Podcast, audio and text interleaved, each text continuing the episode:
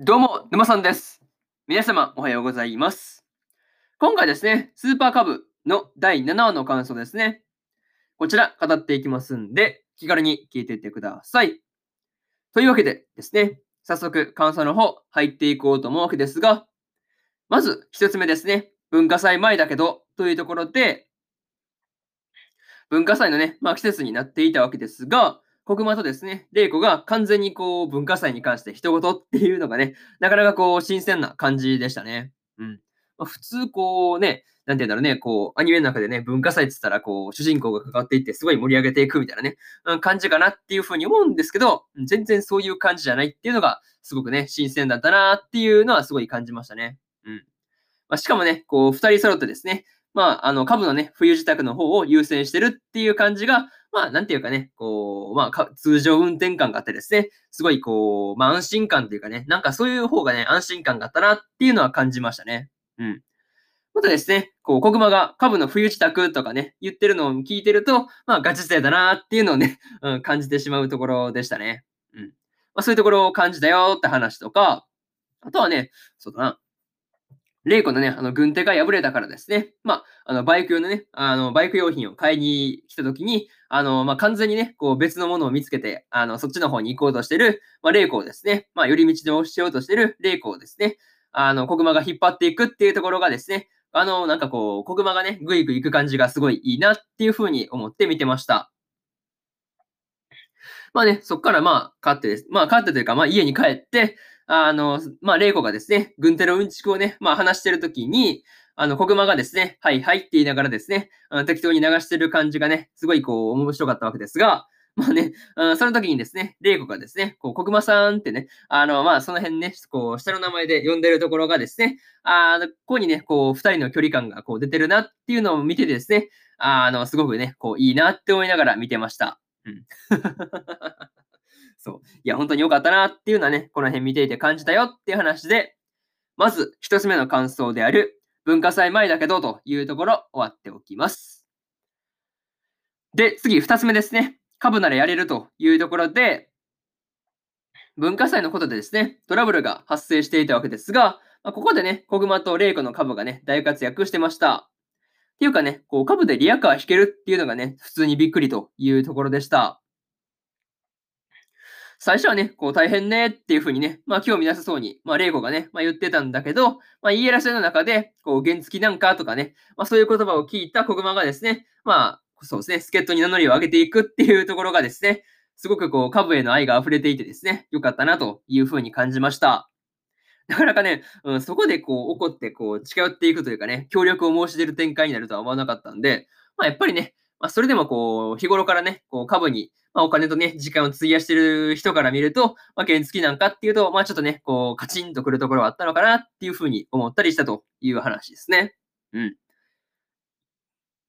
まあ、にしてもね、こう、文化祭のあの準備で必要な機材をね、取りに行くのが、国間がですね、4話の時にですね、まあ、あの、書類のね、あの、運搬の時に、あの、お世話になった、あの、バイトですよね。あのバイトの時の、あの、時にですね、行っていた高校だったという風なところが、まあ意外だったなっていう感じでした。うん。まあ、近くの高校って言ってたから、どこなんだろうって思ってたら、まさかまさかのあっこで、こう、まあ、そうですね、あの先生とまた出てくるっていうのは思わなかったですね。うん。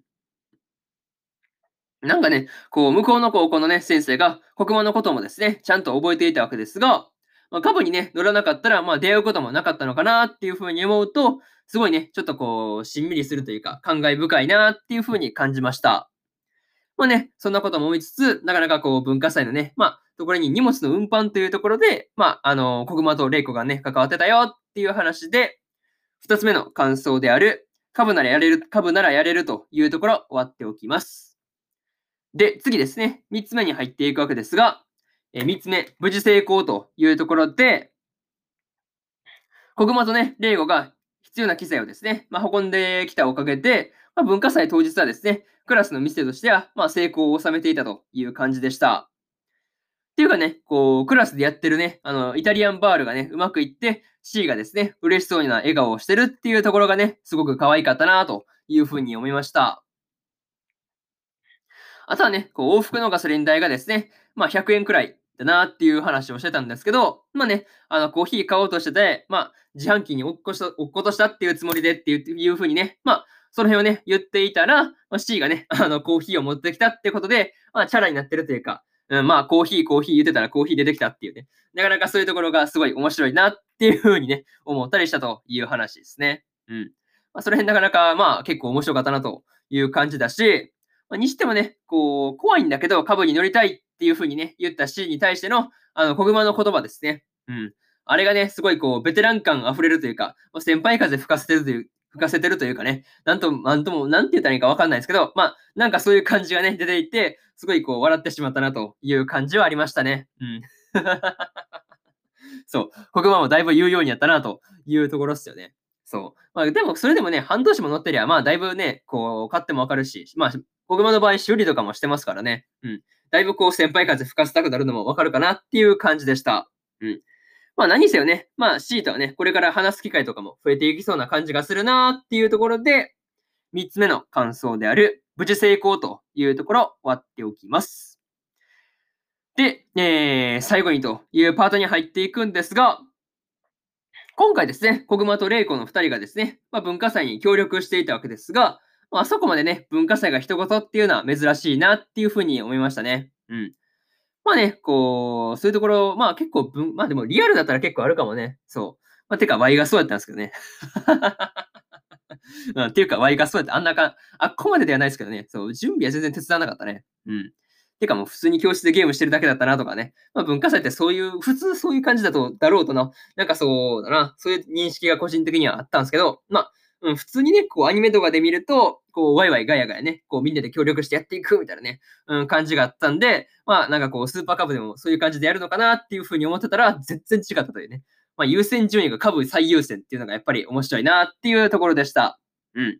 まあ、あとはですね、こう、レイコがね、あの C の家がですね、パン屋だっていうふうに言っていたわけですが、まあ、それもですね、次回以降出てきたりするのかなっていうのが、まあ、ちょっとだし、ちょっとしたですね、まあ、ちょっとした楽しみというところですね。うん。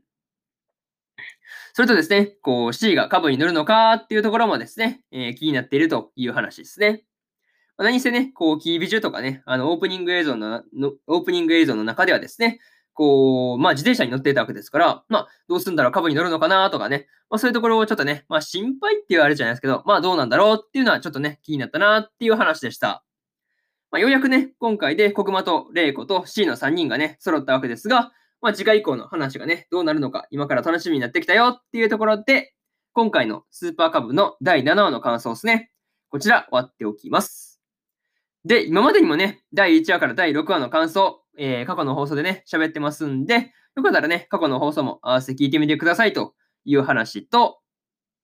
えー、今日はね、他にも2本更新しておりまして、究極進化したフルダイバー RPG が現実よりもクソゲーだったらの第7話の感想と、髭をする、そして女子高生を拾うの第7話の感想ですね。この2本更新してますんで、よかったらね、こっちの2本も聞いてみてくださいという話と、明日ですね、えー、明日3本更新するんですが、焼くならマグカップもの7話の感想と、フルーツバスケットザ・ファイナルの第7話の感想と、バックアローの第20話の感想ですね。この3本、えー、1、2、3と更新しますんで、よかったら明日もですね、ラジオの方聞きに来てもらえると、ものすごく嬉しいですというところで、本日2本目のラジオの方終わっておきます。以上、沼さんでした。それじゃあまたね。バイバイ。